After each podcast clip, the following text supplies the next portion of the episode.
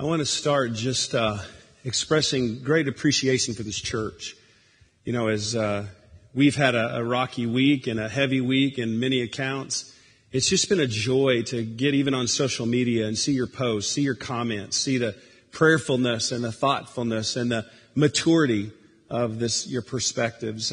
Many of you I followed, and it's been a great encouragement, not only me personally, just looking for the right text, looking for the right perspective, the right response, but also just to know that to be a part of a covenant people that guard the gospel together, to know that you too are there wrestling through these same things. So thank you for that. I thank you that many of my kids follow you, and knowing that they're also reading the posts and the comments and seeing the demeanor by which you guys have represented Christ well in this. So I just, I'm grateful for that. I just want to thank you just personally as an elder and as a dad and just a brother in Christ. We're going to be talking about Matthew 16. If you want to turn there now, Matthew 16, we're going to read it in just a second.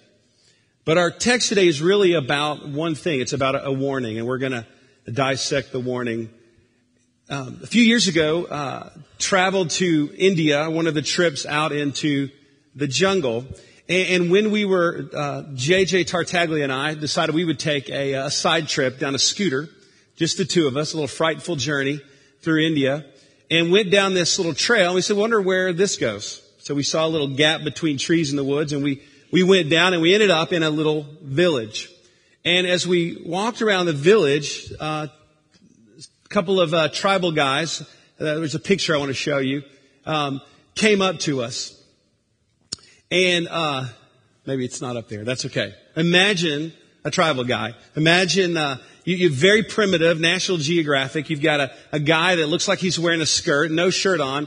Two of them walk up, and they have axes hanging from their shoulders. Okay? So JJ and I look nothing like that. We're clearly not from around this part. We couldn't fake it very well. And I'll admit, JJ was a little scared, and I pretended that I wasn't for his sake. So fools rush in where angels fear to tread, right? So that's me. And so we walked up, and these two guys came to us, and oddly, one of the men spoke English. And we find out in talking to him, that he was actually known as the village drunk. And he came up to us, and we began to talk, and he said, what are you guys here for? And we said, well, we're here representing Jesus Christ. Well, tell me about it. And so we got into this great gospel conversation, and it was intense. JJ and I praying for this guy, crying out to him to receive Christ. And he said, yeah, I know of this Jesus. He said he began to justify his life. He began to justify his animistic views. And at a point where we felt like that all of heaven was lining up for this guy to repent and turn his life to Christ, he said, hey, I have a theology degree. I don't know. He said, I have a master's in theology. He said, do you want to see my certificate? It's at the house. What do you say? He said, no, God's not impressed with ink and paper. And he just dropped his hands. He had nothing else to give. Well, earning salvation, earning favor. We're going to talk about that today. Today's focus is about a warning. We're going to look at the context of the warning. We're going to look at the content of the warning and the consequence of the warning. Turn with me to Matthew 16, 5 through 12. It says this, when the disciples reached the other side, they'd forgotten to bring any bread. Jesus said to them, watch and beware of the leaven of the Pharisees and Sadducees. And they began discussing it among themselves, saying, we brought no bread.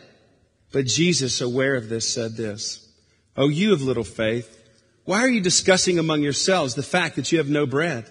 Do you not yet perceive? Do you not remember the 5 loaves for the 5,000 and how many baskets you gathered? Or the 7 loaves for the 4,000 and how many baskets you gathered? How is it that you fail to understand that I did not speak about bread? Beware of the leaven of the Pharisees and Sadducees. Then they understood what he did not tell them, that he did not tell them to beware of the leaven of bread, but of the teaching of the Pharisees and Sadducees. Well, this takes us deep into the Gospel of Matthew. We've been at it over a year and a half, I think, walking through the Gospel of Matthew. And here we are. If you'll remember that last week, John talked about a confrontation that Jesus had with these Pharisees, with these Sadducees, where they were demanding a sign. Well, that walks us into the beginning of the context of this great warning. First of all, let's talk about the characters. You really have three groups of people that we need to understand to know what this text means, to know what Jesus is talking about. Now, John last week talked about Pharisees and Sadducees at some length. So I'm going to give you just a sort of a Cliff Notes version or a Wikipedia version for you millennials out there. You don't know what Cliff Notes are, right? You do? All right, I'm not as old as I thought I was.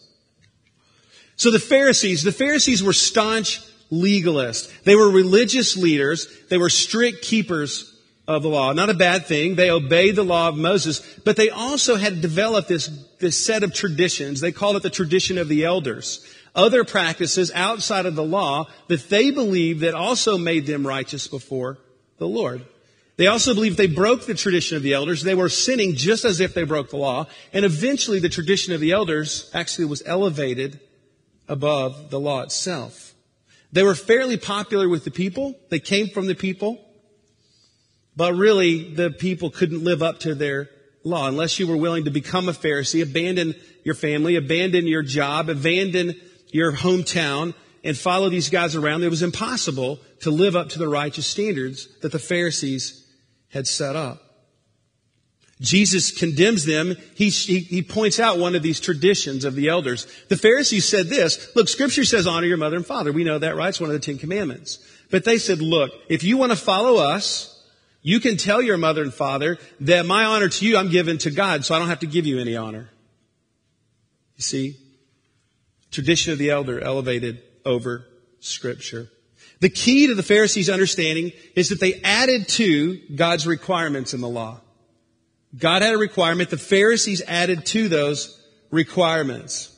They didn't need faith because everything was earned. Their cleanliness was earned. Their righteousness was earned. In giving, in memorizing, in worshiping, they were earning their position before God in their mind. Jesus says this in Matthew 15:7-9. He says, you hypocrites. Well did Isaiah prophesy of you when he said, this people honors me with their lips, but their heart is far from me. In vain they do worship me, teaching as doctrines the commandments of men. Those are the Pharisees, teaching as doctrines the commandments of men. The Sadducees, on the other hand, were also religious leaders, but they were more materialistic. Now, we hear materialistic, we think wealth, and they were very wealthy. They were very tied in with the political establishment.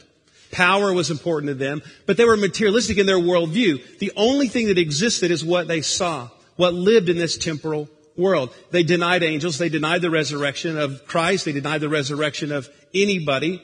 They didn't believe in miracles. So everything was explained by the things they could see in front of them. The key here is that they reduced God's requirements in the law to the temporal world. They reduced them. They also didn't need faith. Why did they need faith? They could see what they wanted to see. They could ration out and reason answers. They didn't need faith for anything. Everything is proven. Why did they need God in the first place? Jesus says this in Matthew 22 about the Sadducees. You are wrong because you know neither the Scriptures nor the power of God. You don't understand the Bible and you're denying the power of God. These two groups weren't exactly friends.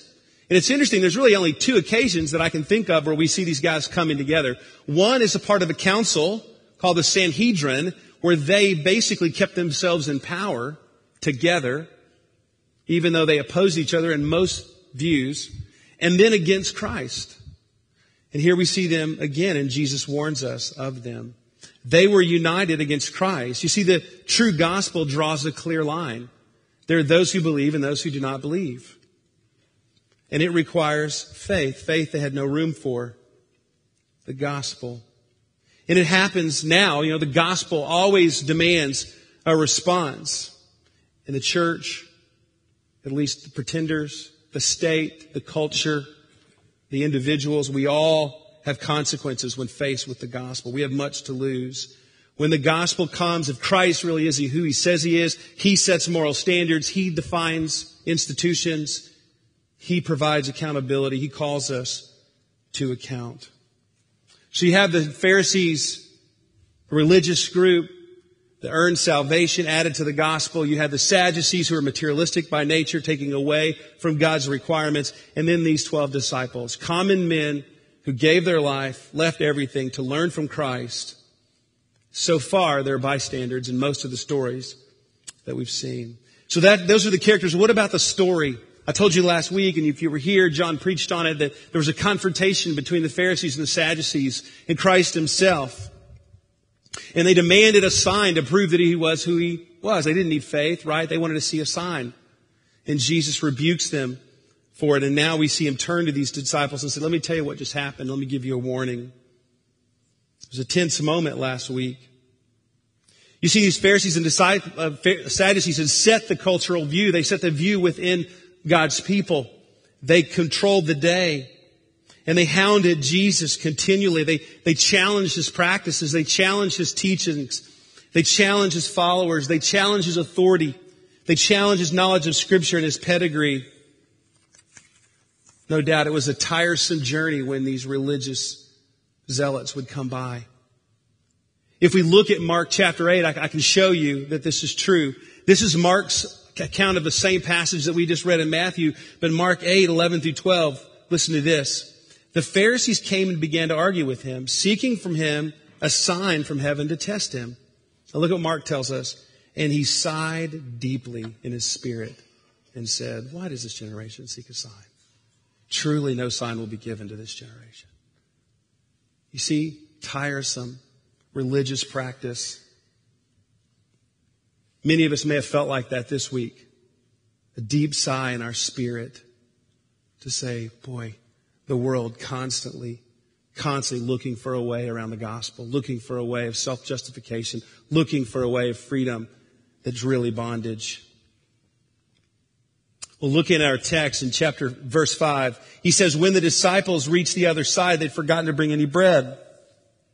You see, they went either around or across the Sea of Galilee. We don't know which. But they get over there and they recognize that Peter, James, who was supposed to bring the bread? We don't have any bread. Mark says they actually had one loaf. But the point is they forgot to bring enough provision.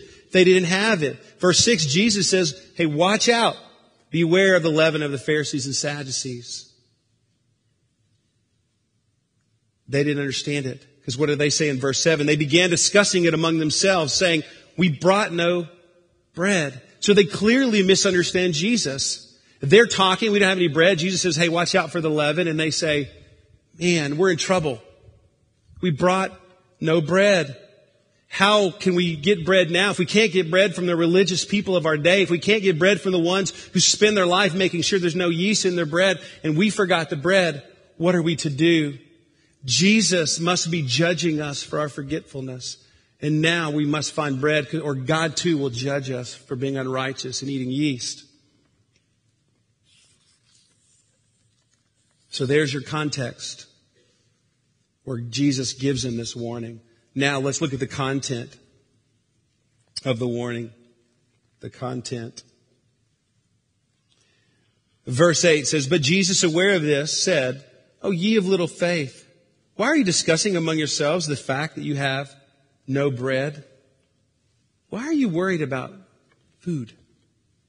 You see, Jesus had given him plenty of teaching about food. They'd heard it. They had no excuse from knowledge.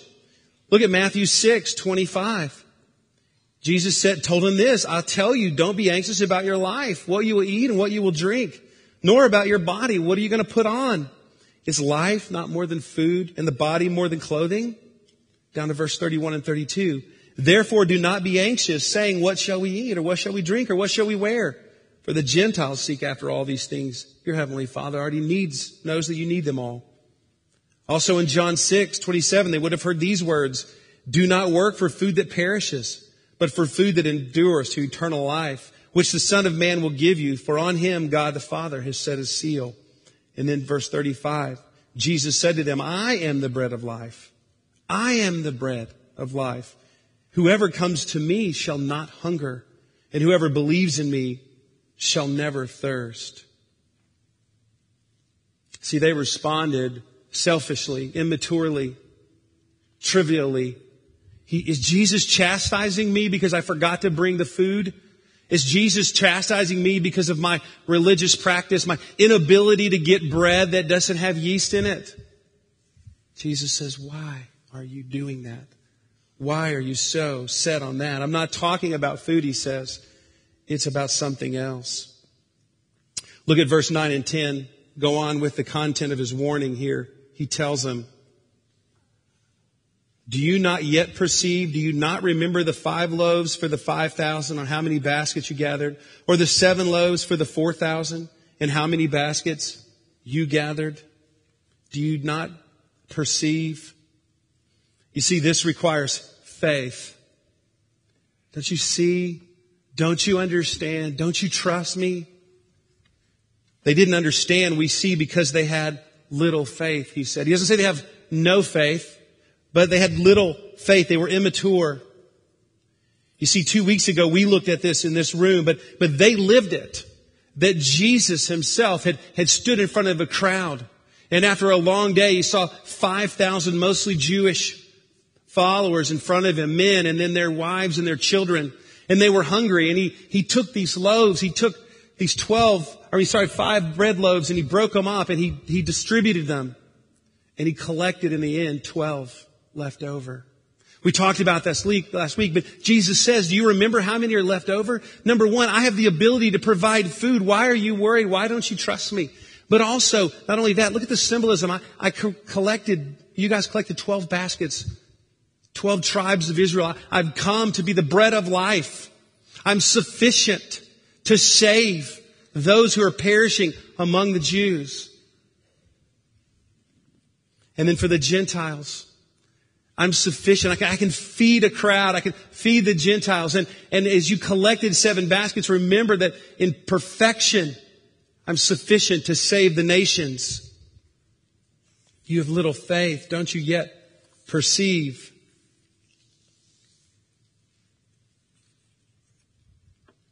You see, these acts weren't a sign to prove that Jesus was trustworthy. Because Jesus rebuked the Pharisees and Sadducees for demanding a sign. He said, you already have faith. The Holy Spirit clearly had already birthed in them the ability to understand some things. We see this next section next week. We'll see Peter make this great confession of Christ, the Son of the living God. Faith is a gift, but God uses these events. God gives us these things in our life, these memorials, to incubate our faith. He says, don't you remember? You see, he brings their minds back to what he's done. Don't you remember these baskets are like a memorial, a bulwark for you to look at and say, God is faithful. God is trustworthy. And I wonder what memorials we have in our lives that we overlook in daily life. I was thinking about that for myself. You know, when Michelle and I were fairly newly married and before kids, we committed to go overseas with International Mission Board. We committed to 3 months. But the problem was we had actually 3 barriers. As volunteers, we had to pay our own way. We didn't have the funds. As homeowners, we needed to figure out what to do with our house for the summer. And we had a dog. And dogs can be part of our need, right? They can be a burden as well. So we had to figure it out. And we had almost no time because summer was fast approaching. And so we put it before the Lord. We said, Lord, these are 3 things we don't know what to do. We were young in our faith and we just sort of threw it out there. Well, the next morning we found out a member in our church who needed a place to stay for the summer. And their son had always wanted a dog, but they're moving to a place they couldn't get a dog after the summer. They would love to take our house. And we went to the mailbox that afternoon to get the mail, and there was a $100 bill anonymously in our mailbox. Who in the world did that? I have no idea. It wasn't enough, but it was a confidence to say, okay, Lord, that's not been our normal plan. You don't run home and check your mailbox. Maybe there. Same thing, you know, when we were crying out to the Lord in confirmation on adoption, a lack of funds, and yet God confirmed and God provided. He provided so many ways, including even a miscarriage that allowed us to go. He says, what's your confidence in me? Where is it? Don't you remember? Maybe you have those things in your life where you look back and so, I remember the baskets, Lord. I remember. Forgive me for my anxiety. Forgive me for my worry. Forgive me for my lack of faith in temporal things. Verse 11, he goes on with the content of his warning. He says, how is it that you fail to understand that I did not speak about bread? Beware the leaven and the Pharisees and Sadducees. See, this is a different question for the first two. The first thing he says, why are you discussing bread among yourselves? And the answer was clearly they have little faith. And then he says this, do you not perceive? And the answer is no, they don't yet perceive. And now he says, how is it you fail to understand? And here we get our warning. The answer is leaven. How do you fail to understand? The answer is leaven. He tells them to beware of leaven. See, leaven is a word for yeast. Anybody that bakes knows that it doesn't take very much yeast to make, flatbread, fluffy bread.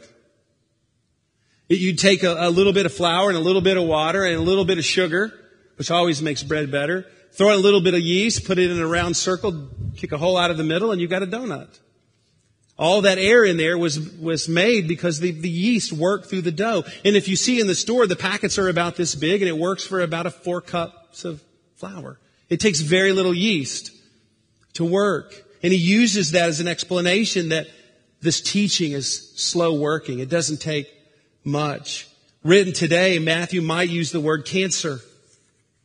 Beware the cancer of the Pharisees and the Sadducees. Beware the virus of the Pharisees and the Sadducees. He tells them it's not yeast. It's false teaching. But it's like cancer. It's like leaven. It passes from one person to the other. False teaching passes from one generation to the other.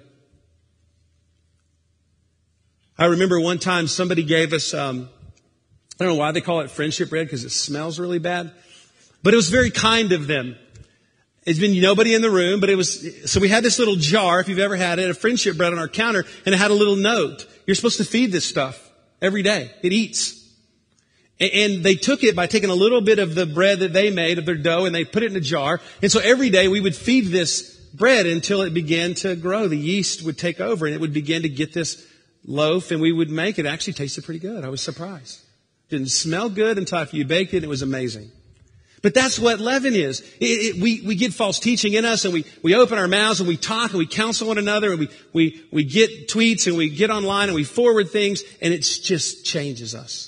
And it slowly goes from relationship to relationship. That's the illustration we're supposed to get. And Jesus will tell us it doesn't take much to get the gospel dead wrong. As the Pharisees would add to the gospel, as the Sadducees would take it away. Look at Paul's rebuke of the Galatian church in Galatians 3:3. He says, are you so foolish? Having begun by the Spirit, are you now being perfected by the flesh? How did that leak in? How did you get the gospel right? And all of a sudden now you feel like you have to earn your way back to God. You got to earn God's acceptance. Well, what does false teaching look like today? Well, I'll say there's nothing new under the sun. J.C. Ryle says this, Jesus who spoke it, this text, saw with prophetical eye the future history of Christianity. The great physician knew well that Pharisee doctrines, Sadducee doctrines would prove the two great wasting diseases of his church until the end of the world. Let's look at those two doctrines. Luke 12:1-3. In the meantime, when so many thousands of people had gathered together that they were trampling one another, Jesus began to say to his disciples first, beware of the leaven of the Pharisees, which is hypocrisy. Nothing is covered up that will not be revealed, or hidden that will not be known. Therefore, whatever you have said in the dark shall be heard in the light, and what you have whispered in private shall be proclaimed on the rooftops. He says, listen, the Pharisees are hypocrites. And pretenders will always be found out in the end. You see, when we live a faith, or we speak a faith that we don't live, when we talk something that our life doesn't reflect at all, it's dangerous. It's dangerous for ourselves, if we're a pretender. Jesus says in the end, there's some that says, Lord, say, Lord, Lord. He says, depart from me. I didn't know you. The lost world has this, excuse. We don't want to go to the church. They're full of hypocrites. Zealous Christian disciples are in most danger when they're around complacent, dry, cynical hypocrites. You see, this may shock you, but it's the church that waters down zeal, not the world. Do you see that? We water down one another's zeal. The world doesn't. It's the church that waters down zeal, not the world. Persecution creates zeal. When the world stands up and the world goes to war against the church stands strong. We lock arms together. We're zealous for Christ. We're willing to die for Christ. But when somebody gets bold in their faith, we want to go, whoa, hang on a minute. A little bit overboard.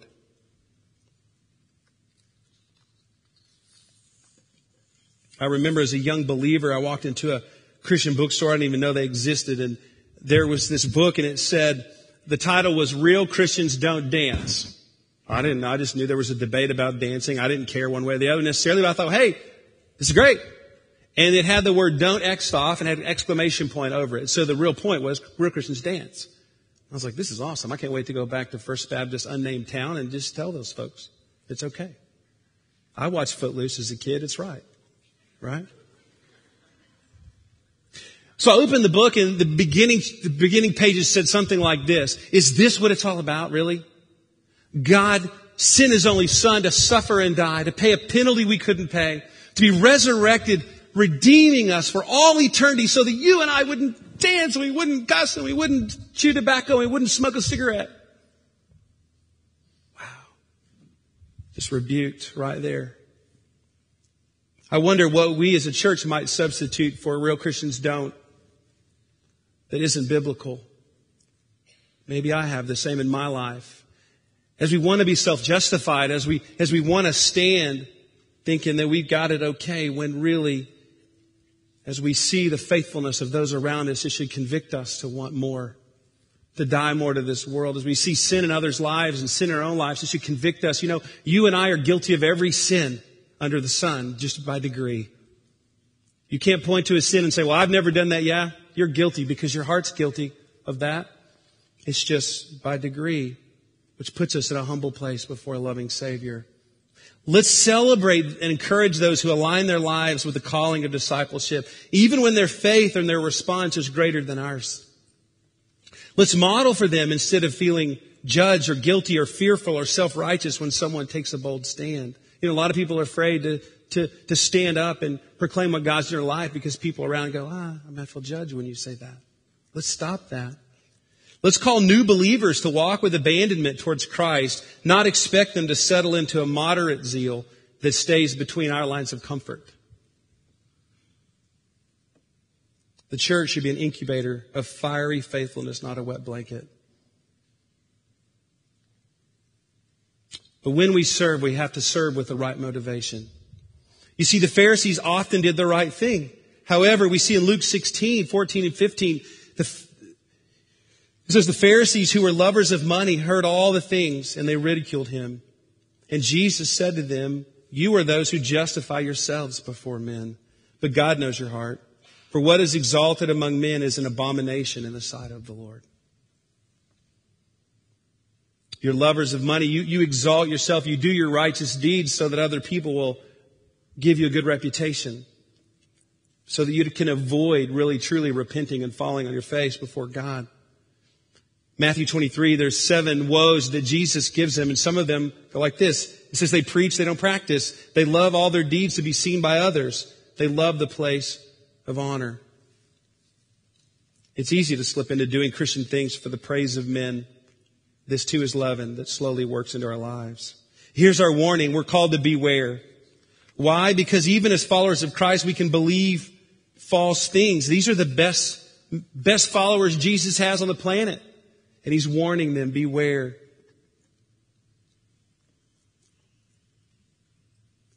J.C. Ryle also says this. Like yeast, they may seem a small thing compared to the whole body of truth. Like yeast, once admitted, they will work secretly and noiselessly. Like yeast, they will gradually change the whole character of their religion, which with they're mixed. In other words, syncretism. See, this is a modern problem we have. syncretism. It's a false teaching. It's the idea, the reality that we pull views. We say, this is what I think. What do you think? And this is what this blog said. And this is what this world says. And this is what I learned in school. And this is what this person has influenced me with. And so therefore, I'm going to create a religion that's never existed before, and it's mine. That's syncretism. Most of us are not like the Pharisees and Sadducees who were active in disbelief. Look, I don't believe you, Christ. We're more like the disciples who were passive in their disbelief. They were passive. They were absorbing the world around them. This is dangerous. The world changes quickly around us. We must be passive no longer. That is highlighted boldly this week. Question I have is, do you know your Bible? Can you spot false teaching when you hear it? Can your kids? Can your grandkids? Jesus says to beware. False views will mix with truth and lead you astray. Some examples of syncretism. As a culture, we've redefined love, and it's leavened the church, causing great confusion. As a culture, we've reassessed the value of choice. It's leavened the church, causing great entitlement. As a culture, we've realigned responsibility for society. It's leavened the church, causing great indifference. As a culture, we've rearranged the home, and it's leavened the church, causing great brokenness. As a culture, we've replaced the idea of purpose with chance, and it's leavened the church, causing great hopelessness. This is syncretism. It works like yeast. It's silent in us unless we turn to the Word of God. We align ourselves to the Lord under the authority and the structure of the church. In other words, we need God's Word and we need the church. That's the content of His warning, and it's heavy. But what are the consequences of the warning? Verse 12, he says, then they understood that he did not tell them to beware of the leaven of bread, but the teaching of the Pharisees and Sadducees. A couple things here. The warning is going to require us to be alert and proactive. That's a consequence. We need to be alert. We need to be proactive. Galatians 3, 1 and 2. Listen to this. Paul tells the Galatians, "O foolish Galatians, who has bewitched you? It was before your eyes that Jesus Christ was publicly portrayed as crucified. Let me ask you only this. Did you receive the Spirit by works of the law or hearing by faith?" You see, he says, who's bewitching you? You were there when Jesus was crucified, when he was resurrected. Be on guard. You're being bewitched to turn away from the very thing that's the most certain, Christ himself. Later in chapter 5, 7 through 10, he says this, "You were running well. Who hindered you from obeying the truth?" You see, the who, it's a person. "This persuasion, it's not from him who calls you. A little leaven leavens the whole lump. I have confidence in the Lord that you will take no other view, and the one who is troubling you will bear the penalty, whoever he is." You see, it's his people. It's obvious that people bring false teaching, but it's hard for us. We like the praise of men. We're afraid to be rejected. We're afraid to be confrontational. We're afraid of men. We have to be alert and proactive, well-meaning, sincere people. And that's the second point, is it might separate us from well-meaning people. See, not all false teachers are out there saying, "I'm a false teacher, I've studied false teaching, and now I'm going to portray false teaching." That's not the way it works. The Pharisees and Sadducees didn't wake up every morning and say, "I can't wait to trick the church." It will separate us from well-meaning people. Individually, we see this in Matthew 15 a few weeks ago, 10 through 12. "And he called the people to him, and he said to them, 'Hear and understand. It's not what goes in the mouth that defiles a person, but what comes out of the mouth that defiles.' Then the disciples came to him and said, 'Hey, Jesus, come here. Do you know that the Pharisees were offended when they heard this saying?'" Persecution. I remember in college, someone came to speak to our group, and they were talking about persecution, and we were thinking, okay, persecution, we get it. And he said, imagine the Apostle Paul coming back today. He's right here in the University Baptist Church, and he's walking around, and we're talking about persecution. And he goes, "Man, 2,000 years, I can't imagine the persecution you're dealing with." "Oh, you wouldn't believe it. Because the other day I was in class, and I leaned over, and somebody overheard me say something about Jesus, so they looked at my phone, and there was a verse there, and they made fun of me." Paul, you could imagine how hard it is. Or I was at work and I've been labeled as a religious guy, and it is devastating. Paul would say, yeah, 5 times I received at the hands of the Jews the 40 lashes less one. Excuse the scar across my neck. 3 times I was beaten with rods, and once I was stoned for the sake of the gospel. But I don't consider my present sufferings anything compared to the glory and the worth of Christ, of knowing Christ, my Lord.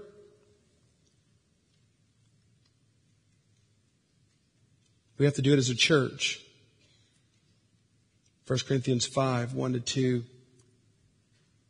Paul says, it's reported that there is sexual morality among you. That's the kind that's not tolerated even by pagans. For a man has his father's wife. Are you arrogant? Ought you not rather to mourn? Let him who has done this be removed from among you. Verse 6, your boasting is not good. Do you not know that a little leaven leavens the whole lump? Cleanse out the old leaven that you may be a new lump as you have unleavened. For Christ, our Passover lamb, has been sacrificed. Let us therefore celebrate the festival, not with old leaven, malice and evil, but with unleavened bread of sincerity and truth. The context there is church discipline. You and I need that. The context is let's watch each other's lives. Let's guard each other's well. Let's beware together. Let's call one another to truth and sincerity. It will also separate us from common teaching. Interesting verse in Colossians 2:8 says this. See to it that no one takes you captive by philosophy, empty deceit, according to human tradition, according to the elemental spirits of the world, and not according to Christ. In other words, there are very basic things, basic principles of the world, traditions, elemental teachings, but they're really empty and deceitful. And they take you captive. There may be things that all of us would get in a room together short of the Word of God. And we say, well, what are you guys thinking about this? And we go, oh, we think that would work. And we would come to some conclusion and say, well, it makes sense to us. But then we realize there's a way that seems right to the man and in the end leads to death. And that God's made the wisdom of the world foolishness in light of the gospel. And so we go back to the Word and say, oh, we had it all wrong. There wasn't a person here that got it right. Short of God's Word, short of His Holy Spirit revealing truth. We must guard each other. In that, many, many churches have abandoned the Word of God in the pulpit. And they all agree that they're right. Well, what's our application? What's our application? 3 things we get from the text. First of all, it says, watch out. Literally, this means see, look, recognize what you see, get your vision better. The Pharisees and Sadducees were rebuked for not understanding the times. This is a call for us. Do we understand the times today? Watch out. That's your application. We have to watch out. Do we understand the times that we live in? I was talking to Brad Wheeler recently, and he said Christianity has experienced a 200-year vacation in America from persecution. Most of the world today suffers. Most of the world today understands the time they live in because it's in their face. Most of the world in history, as Dr. Moore said, in the beginning, you had Jesus on the wrong side of history, the Romans, and Roman Empire is dead, and Jesus is just fine. So do we understand? We have to watch out and understand the times. Here's my suggestion to you. Find good sources of thinkers, pastors, theologians who are discerning. Here's a suggestion. Put the Gospel Coalition in your favorites. Go to their website, the Gospel Coalition. They have great writings, great thinkers. I think they're men and women who understand the times. It's a place to start. Many of you posted their articles online. Watch out. The second one, not only watch out, is we're supposed to remember. He says, remember the 5 loaves and the 7 loaves. And what do you need to remember this morning? First of all, maybe the gospel. Maybe you need to remember that we are all without hope. We all believe falsehood. We all were looking for acceptance in places that God didn't intend. Happy there. And God saved us by His own mercy. Maybe you need to remember His faithfulness. Let me challenge you to do this. You're about to have lunch. Share over lunch. Just a story of God's faithfulness for your past. Journal about it. Email somebody a memorial of God's faithfulness in your life. Try it today. Remember God's so faithful. God is so good. Remember that time? Remember when we were there? Remember we looked at our checking account and there were 8 cents in there? Remember that time? Remember God's faithfulness. Remember the gospel. And the third one is just to beware, he says. Beware. That literally means to take heed, to pay attention, become a watchman. Many false teachers, false views, many worldviews competing for your allegiance, your kids' allegiance. It will leak in. Repeat something from earlier. Do you know your Bible? Can you spot false teaching when you hear it? Can your kids, your grandkids? Check your worldview. He says, beware. Read the Word. Eat the Word. Start today. There's a lot of great resources on worldview. This is not a worldview book, but maybe a starting place for you. It's called What is the Gospel by Greg Gilbert. Start there. So you hold the authentic gospel, and then when you see a fake gospel, when you see add-ons or takeaways, it becomes more clear to you. So that's the application. Watch out, remember, and beware. Let me pray for us as the worship team could come as I'm praying.